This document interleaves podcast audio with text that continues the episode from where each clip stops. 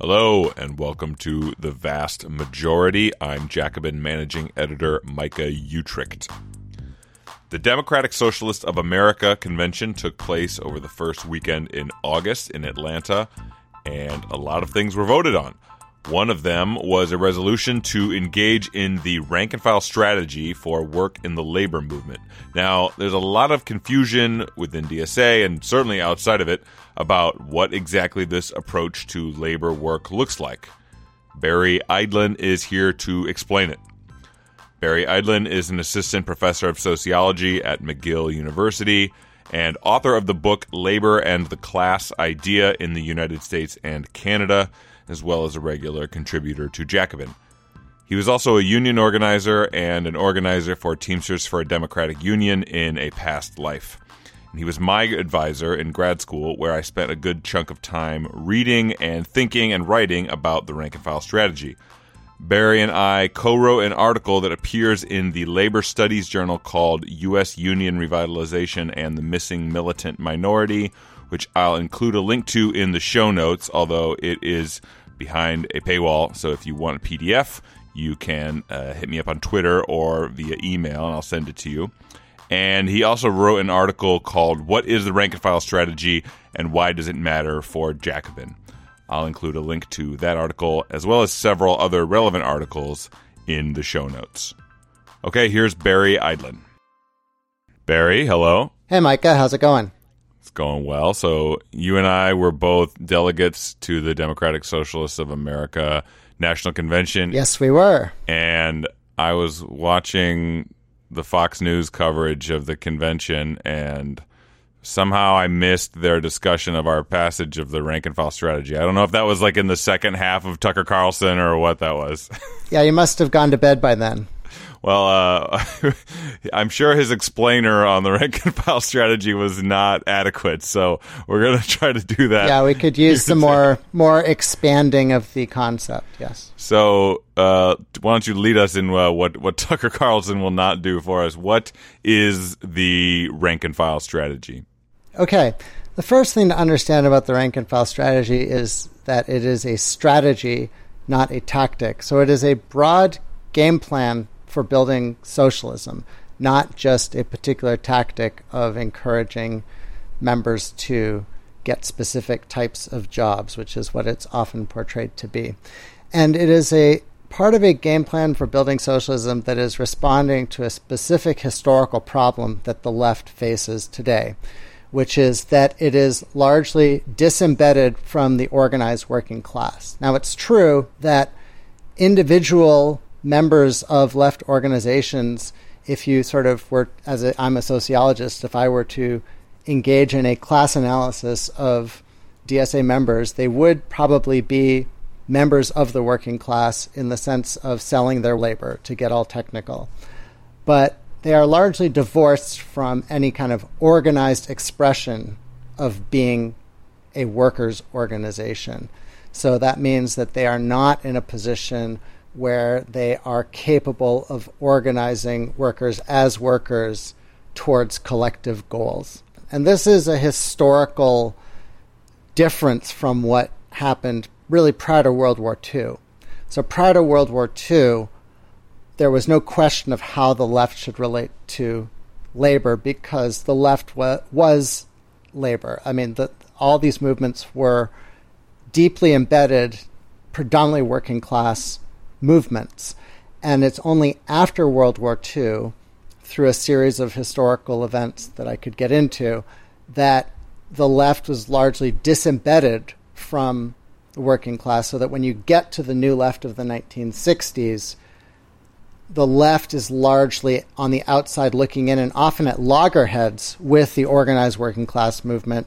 And this has ultimately, over the past half century, critically undermined the ability both for labor to win important gains because the left has often been a critical source of devoted, you know, militant organizers, but it's also hamstrung the left's ability to engage in a broad-based political project that can actually win.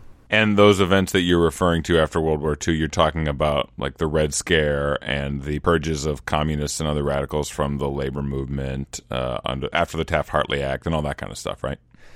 Correct. But what's also important to understand there is that the Red Scare and Taft Hartley were able to have the devastating effect that they did was a consequence of labor's incorporation into the Democratic Party in the 1930s.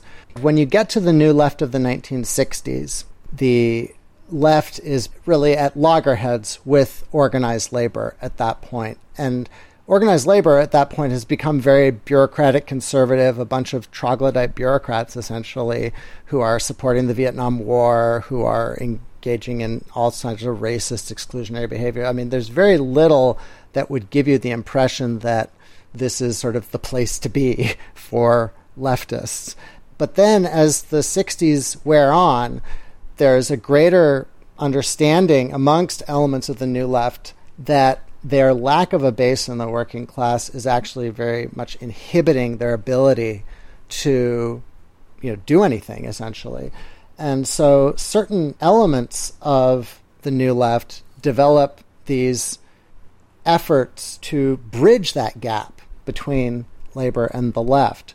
And they have different approaches. So some of them basically have this idea that, you know, we go back into the plants, we, you know, agitate around socialist ideas, we, you know, sell newspapers, we raise the red flag.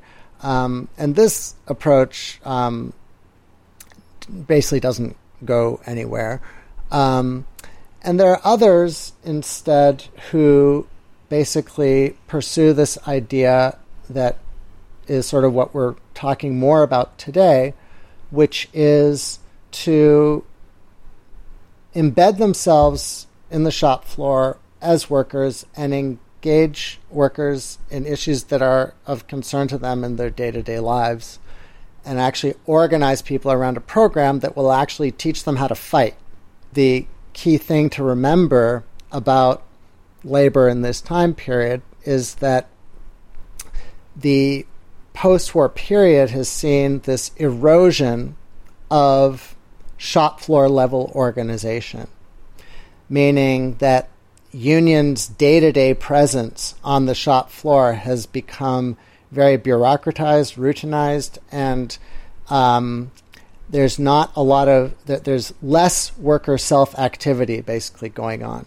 So workers are sort of coming to see unions as sort of this third party that is sort of representing them. This is the classic sort of business union model. And that level of shop floor leadership that has traditionally built the labor movement and is sort of the militant force that pushes it forward is largely absent. And so the leftists that try to reorient towards labor in this time period sort of see as one of their key tasks to rebuild that layer of militant shop floor leaders that can organize workers to fight in the workplace as their key task. And they sort of do this with a variety of tactical approaches we can get into. Right. And one of the people who, out of that new left generation, turns to the working class is Kim Moody, who's a, uh, one of the founders of Labor Notes, uh, which we'll get into in a minute, but also the author of this pamphlet, The Rank and File Strategy. Yes. And so he was writing this pamphlet to sort of codify this strategy that had been developing for over 30 years by that point.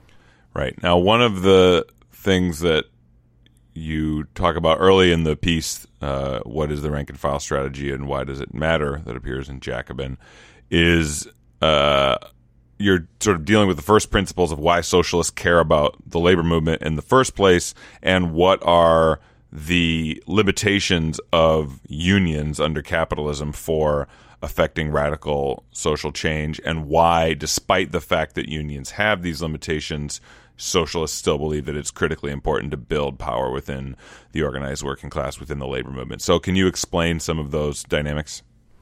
Yeah. So basically, it starts from the premise that goes all the way back to Marx that you know, the working class is the actor that must bring about socialism. No working class, no organized working class, no socialism. Once you accept that premise, um, you have to deal with the second fact, which is that you know the working class, uh, to the extent that it can have any concrete meaning, uh, and not just be some abstraction that we talk about, has to take some sort of organizational form. And under capitalism, that organizational form has largely been trade unions. Um, they are the sort of organizational form that the working class takes as a political actor, right? So it's that, that that's the key distinction going back to where we started about sort of like individuals identifying themselves as working class versus individuals being part of an organized collective actor called the working class. What we're talking about with the rank and file strategy is the creation of that collective actor in an organizational form. And so that's a necessary step, but it's insufficient. And so that's where we get to the limitations of trade unions. Because trade unions, by their very existence, sort of reinforce the existence of capitalism because they imply the existence of a boss to negotiate with. And so they are an effective tool for organizing working the working class under capitalism, but not necessarily one for transcending capitalist employment relations. Um, and so that's why they are a necessary but insufficient tool for building socialism. So then, in the article, you go on to talk about the idea of uh, the militant minority within the labor movement, something that uh, you and I co-wrote an article about. Uh, can you talk about what the rank and file strategy has to do with this layer called the militant minority? Yeah. So that goes back again to this question of how the working class actually takes organizational form, right? So, how do we move from this idea of the working class bringing about socialism to the actual nuts and bolts of a movement that can bring about socialism in real life?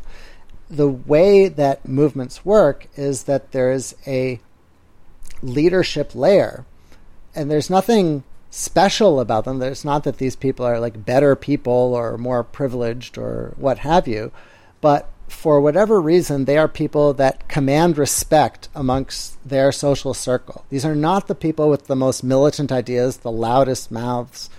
These are the people who command respect within their social circles. And in times when you have a vibrant, uh, dynamic social movement or labor union, um, these people are able to use that respect they command to organize their coworkers to fight for that movement's goals. In the case of unions, to fight the boss. And in times when labor has been strong and has it been able to build itself up as a movement, this militant minority, this workplace leadership layer, has been very dense and uh, and well organized, and has been able to create this sort of day to day presence that has built up individual workers' confidence that they can act together to sort of build solidarity from the shop floor up. And in the post war period, after uh, the after what's called the Treaty of Detroit, you can roughly date it to there, which is the 1950 contract between the UAW, the United Auto Workers, and uh, General Motors Auto Company. Um, there's a shift in the nature of unionism that essentially cedes control of day-to-day shop floor management to management. So it basically concedes to management the right to manage in exchange for management recognizing unions' basic legitimacy and offering sort of regular wage and benefit increase and, job security for workers. And what that does is it has the effect of gutting this leadership layer on the shop floor and transferring sort of management of relationships between workers and managers to this bureaucratic layer um, within the union officialdom and basically defanging the day to day uh, shop floor organization. So the key thing that the rank and file strategy seeks to do is to rebuild that layer. So let's talk about what the practical stuff of the rank and file strategy is. I mean, I, th- I think a lot of people listening to this probably think this is a fine history, but what what does that have to do with like you know the Democratic Socialists of America in 2019? Um, you know, first we should mention, I guess, that uh, the organization Labor Notes, which a lot of people are probably familiar with. I mean, essentially, Labor Notes exists to help create and cohere this uh, militant minority layer, right? And if you go to like a Labor Notes conference, for example, they happen in Chicago every two years you, you don't see people there who are all socialists necessarily. A lot of them, most of them are not socialists. They're people who are postal workers and teachers and boiler makers and steel workers and all kinds of workers who got radicalized uh, on the job and someone uh, you know encouraged them to come attend this uh, gathering of other like-minded trade unionists who uh, you know, they, maybe they're not reading uh, Capital on the shop floor or anything, but they believe in a democratic, militant unionism. They believe in fighting the boss. They believe in the power of strikes and that kind of thing. Uh, and they're connecting with other people, both within their industry or across different industries, uh, to help build and strengthen and cohere that militant minority layer, right? Yeah. So, what does it mean today? So, so, so labor notes has sort of been one of the key you know organizations that's been trying to cohere a sort of uh, militant leadership layer within the broader labor movement. And you're right that that that the population that shows up at a labor notes event is qualitatively different from the type that would show up at your typical left event, whether it's a DSA convention or any other kind. And the the goal, if you will, is to make your average left event look more like a labor notes conference. I guess that's sort of a, a, a, practical way of thinking about it. And I think it's important to recognize this is an important place to, to, to stop and recognize that the goal of the rank and file strategy, again, is not to redeploy the existing set of leftists that we have in this world into other parts of the labor market the goal is to create more organic working class leftists. Um, some of that comes from them coming into contact with existing leftists who have been who have changed jobs or or what have you, but ultimately it has to come from within. Um, and so, concretely speaking, I think the first step has to be for DSA to take stock of where it actually is in relation to the working class. So that means, you know, what types of jobs do DSA members have? How, which ones are union? What sectors are they in? Um, who is potentially looking to change jobs? Um, what are the types of jobs that people could, you know, reasonably be expected to stick around in over a long period of time? This is not a short term fix. So you do that sort of assessment of where DSA members are.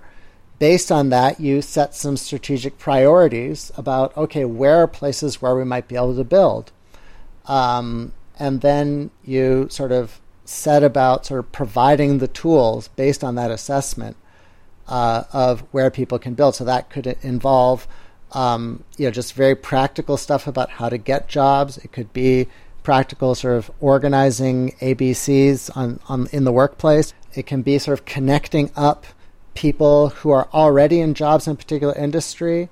If people are in a place where they might be in a position to organize their workplace, it could involve giving them the tools to do that. If they're in an existing uh, unionized environment, trying to figure out what's going on in that union, what are some potential points of where they could exercise power within that union and sort of trying to push the union in uh, a more militant progressive direction not necessarily by immediately you know capturing the leadership and trying to transform it that way but you know you it has to come from pressure from below. You know, if if you sort of capture the leadership uh, too soon, then you just sort of face a you know entrenched bureaucracy that's just going to foil you at every turn and leave you worse off than you started. There has to be a transformation from the ground up. So you mentioned in the article the teachers strike wave. Can you talk about that as a kind of tangible example of what the rank and file strategy can look like in application, uh, and you know what what a successful deployment of that strategy can look like in a union or an industry? Yeah, I mean, obviously, each of these examples has its own particularities, and there's no one model for how this develops. But the teacher strike wave is an interesting case precisely because people think of it as this sort of spontaneous eruption, essentially. Um, and one of the things that I always tell my students when I teach my contemporary social movements class is that no movement is ever spontaneous. The sort of spark that lights the movement can't necessarily be predicted beforehand, but anytime you scratch beneath the surface and look uh, under, uh, look, look backwards, you will see that there was always some sort of organizing or organization that preceded it in the case of the teacher strike, the reason it's, it's important to understand as part of a rank and file strategy, even though it doesn't fit the sort of classic model, is that it started from a group of DSA members who were already teachers who had some sort of respect and pull within their community of teachers and they basically decided to put this organizing model to work so that when you had the legislature sort of taking action to sort of you know impose this substandard agreement that was sort of a, a pay freeze essentially effective pay cut they had the beginnings of an infrastructure to basically build up a movement around and then the other key part of it that's important to understand is that while the existing union structures in the states, whether we're talking West Virginia, Oklahoma, Arizona, they were certainly not leading the charge, and the organizing did not necessarily happen within those structures.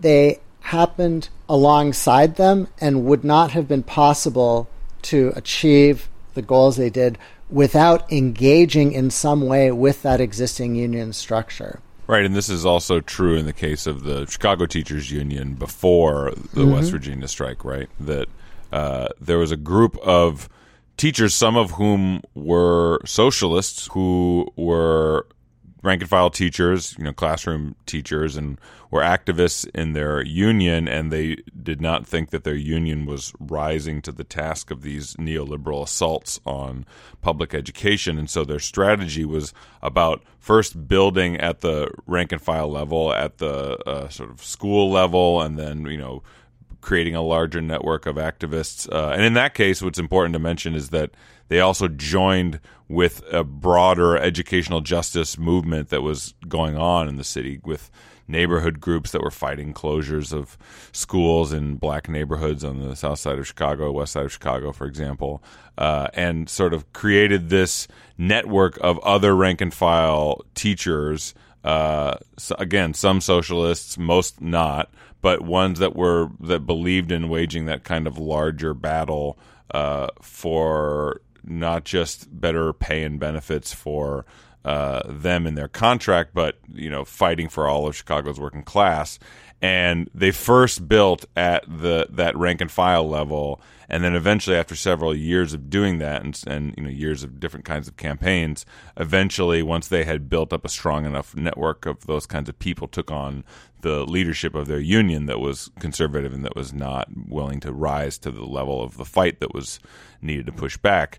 Uh, and eventually, in 2010, took over the leadership of the union, which produced the Chicago Teachers Union that went on strike in 2012 and is this you know important left union uh, in the United States today. It was through that fight that started at the rank and file level and then went up eventually to the level of leadership, and that also continued to engage with teachers and with CTU members uh, at the rank and file level to create uh, a, a kind of democratic and militant unionism that way.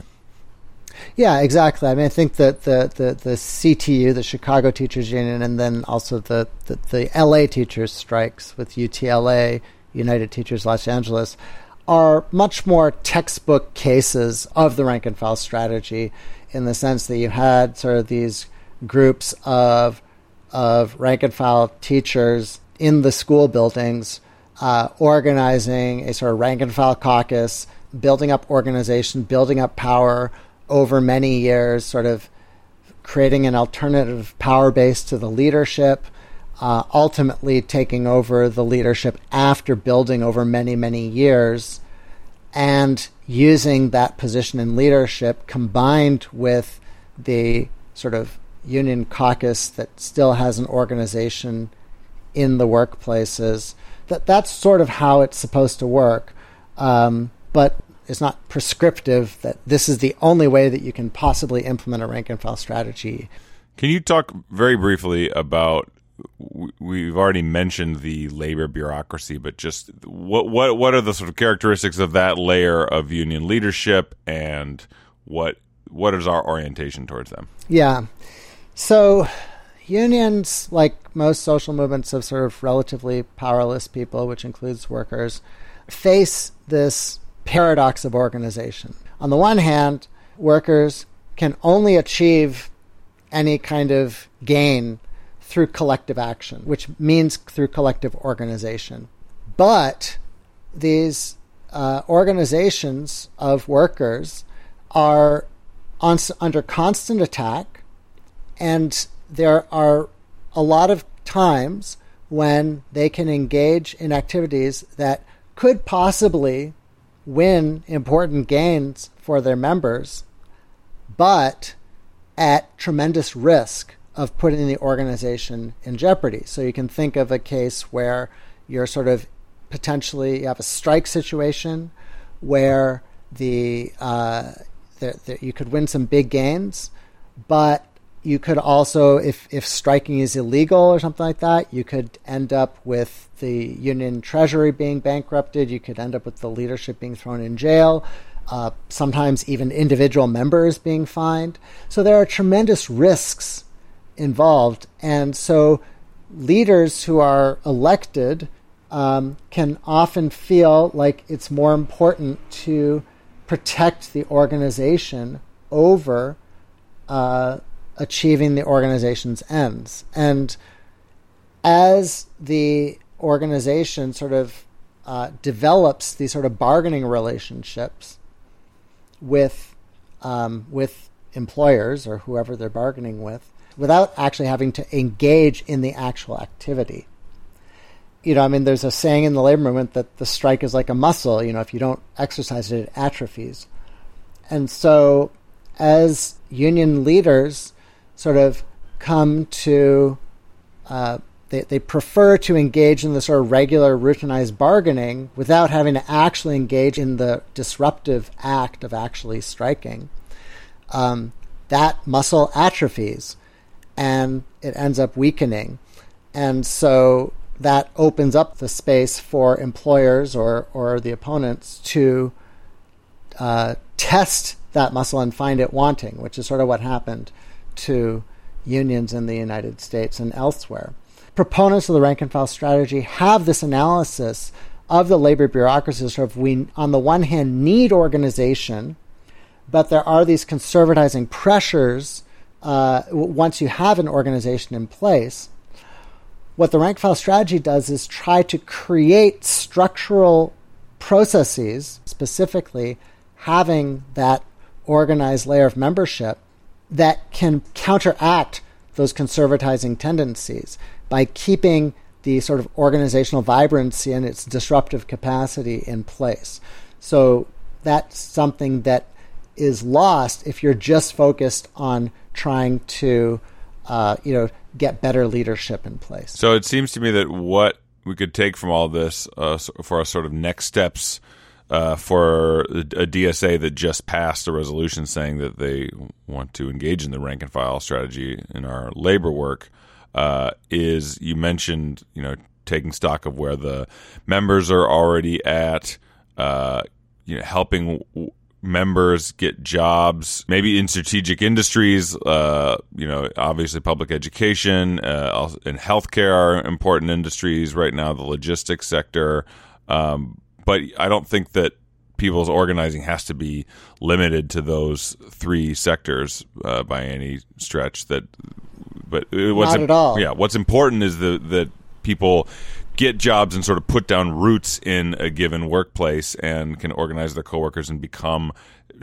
seen as respected, uh, you know, workers uh, with their coworkers on the shop floor uh, and build their you know build themselves up and, and others you know like-minded people on the shop floor as again that militant minority layer right? Like that would be the the rank and file strategy in action. And then that could mean you know, organizing with them and going on strike and pushing for a broader uh, working class agenda, the the kind of which we were just talking about with the Chicago Teachers Union, um, and and you know, rebu- that's that is the sort of path to rebuilding uh, labor militancy and rebuilding that link between the working class and the socialist movement that's currently lacking. Yeah, two key things there that to, to build on what you were just saying. Number one is that you know, yeah, there are certain industries that we can think of as strategic pretty much nationwide. So healthcare, education, logistics. Um, you know, people sort of discount uh, manufacturing, thinking that we don't make anything in the U.S. anymore. But uh, you know, manufacturing, you know, cer- certainly remains um, strategic um, in its, you know, in its in its disruptive power. But the key thing to understand is that this is something that also has a, a, strong local component. Depending on where you are in the country, what constitutes a strategic industry is going to be different. You know, I'm talking to you in Los Angeles, and in Los Angeles, you know, the uh, the you know entertainment industry is one of the main economic motors of this region, and um, and so obviously that's going to be a strategic industry. If you're in a place like New Orleans um, hospitality and tourism is going to be a strategic industry. If you're in a state capital, you know, public employment is going to be a, a strategic industry. That's why these local assessments are so important for developing, actually implementing a rank and file strategy uh, within DSA. The second point to get to to build on what you're saying about sort of implanting yourself in the work and really establishing yourself as a respected uh, workplace leader is the crucial importance of doing this collectively, right? That you know this is a long-term project, and you need to be in it for the long haul, and it's impossible to do that without a support network in place. So, to the extent that it's a viable option, it has to be a collective project, whether that be actually getting into the workplace with comrades but more broadly with this sort of organizational ecosystem that provides training, resources, support of various kinds. So, what about this idea of the obviously desperate need to organize unorganized workers in the United States? The you know the labor movement is has the fewest uh, by percentage number of union members in uh, almost 100 years at this point. So, uh, what is the relationship between the rank and file strategy and organizing unorganized segments of the uh, American uh, workforce? Yeah.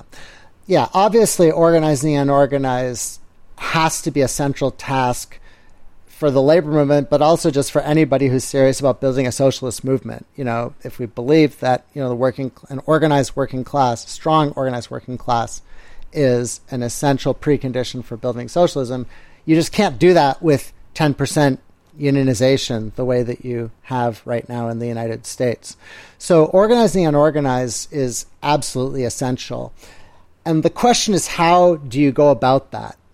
And one of the key maxims of organizing, if you're thinking about sort of strategic organizing for building power, is that you start building from a strong base or where you are stronger, relatively speaking. And that means building out from existing unions. Um, you can't, like I said earlier, you know, like new organizing has always emerged in some form of engagement with the existing union structure, where, whether that be the conservative American Federation of Labor in the 30s, um, you know, even like the the industrial workers of the world of the of the early 20th century emerged out of the Western Federation of Miners. There's always been that organizational anchor um, that from which uh, you know new organizing has sprung. It's difficult to imagine what that would look like otherwise. Yeah, you know, when we're talking about organizing and unorganized, we have to be specific. You know, who is going to do the organizing? What organizations are these workers that we're organizing going to join? And once they've joined these organizations, what should they do then?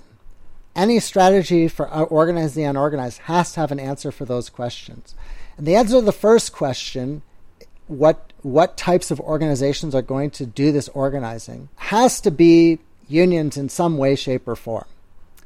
There just isn't any other existing or organization or set of organizations with the resources and capacity to engage in this type of organizing on the scale necessary, right? Because I think this is the other thing that we have to remember is that we talk about unions being so weak and at 10% and you know they're sort of moribund and all that stuff.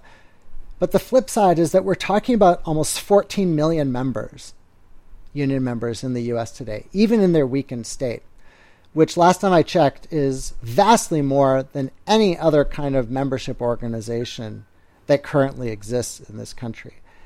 And the other part of it, uh, you know, because people talk about, you know, well, unions don't exist in the South or unions don't exist in rural areas or what have you. Literally every zip code, by definition, has a post office which contains unionized workers who work for the U.S. Postal Service. Um, most parts of the country have UPS workers. Most parts of the country have teachers of some form.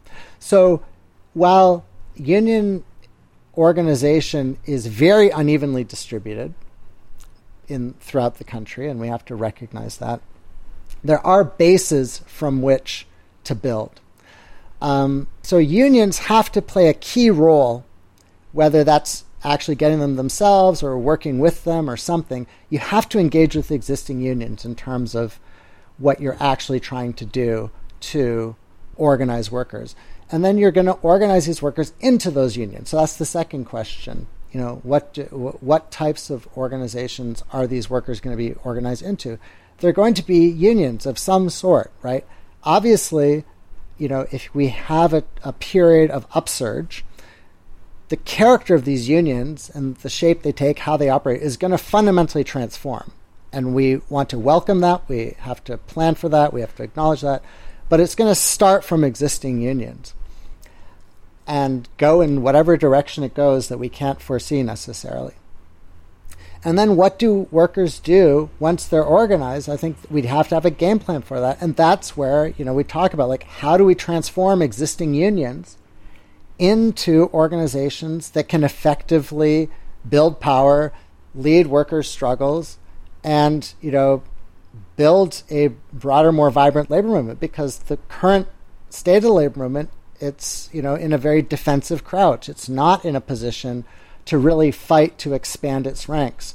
So we need to get more workers into unions who can then fight to transform those unions into organizational forces that can actually do the organizing of the unorganized. So it sounds like you're saying there's a plan for organizing the unorganized. It is not do not organize the unorganized. Absolutely. No, that's the thing is that, you know, nobody is saying that, you know, except for like George Meany in 1970 is saying that we don't need to care about organizing the unorganized.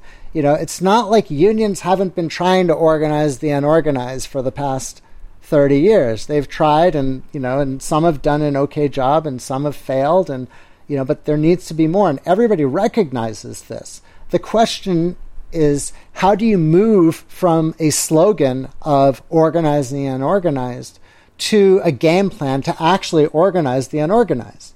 And that's what we need to be talking about. And the rank and file strategy, you know, has an understanding of what needs to be addressed to create conditions for organizing unorganized. So the basic point here is that any plan for organizing unorganized also has to have within it a plan for transforming existing unions. Great. Barry, thank you very much. Thank you. Glad to do it. The vast majority is produced by Sarah Hurd at Studio 10 in Chicago. You can subscribe to The Vast Majority and to all the Jacobin Radio podcasts on iTunes or Stitcher, and you can always read us at jacobinmag.com.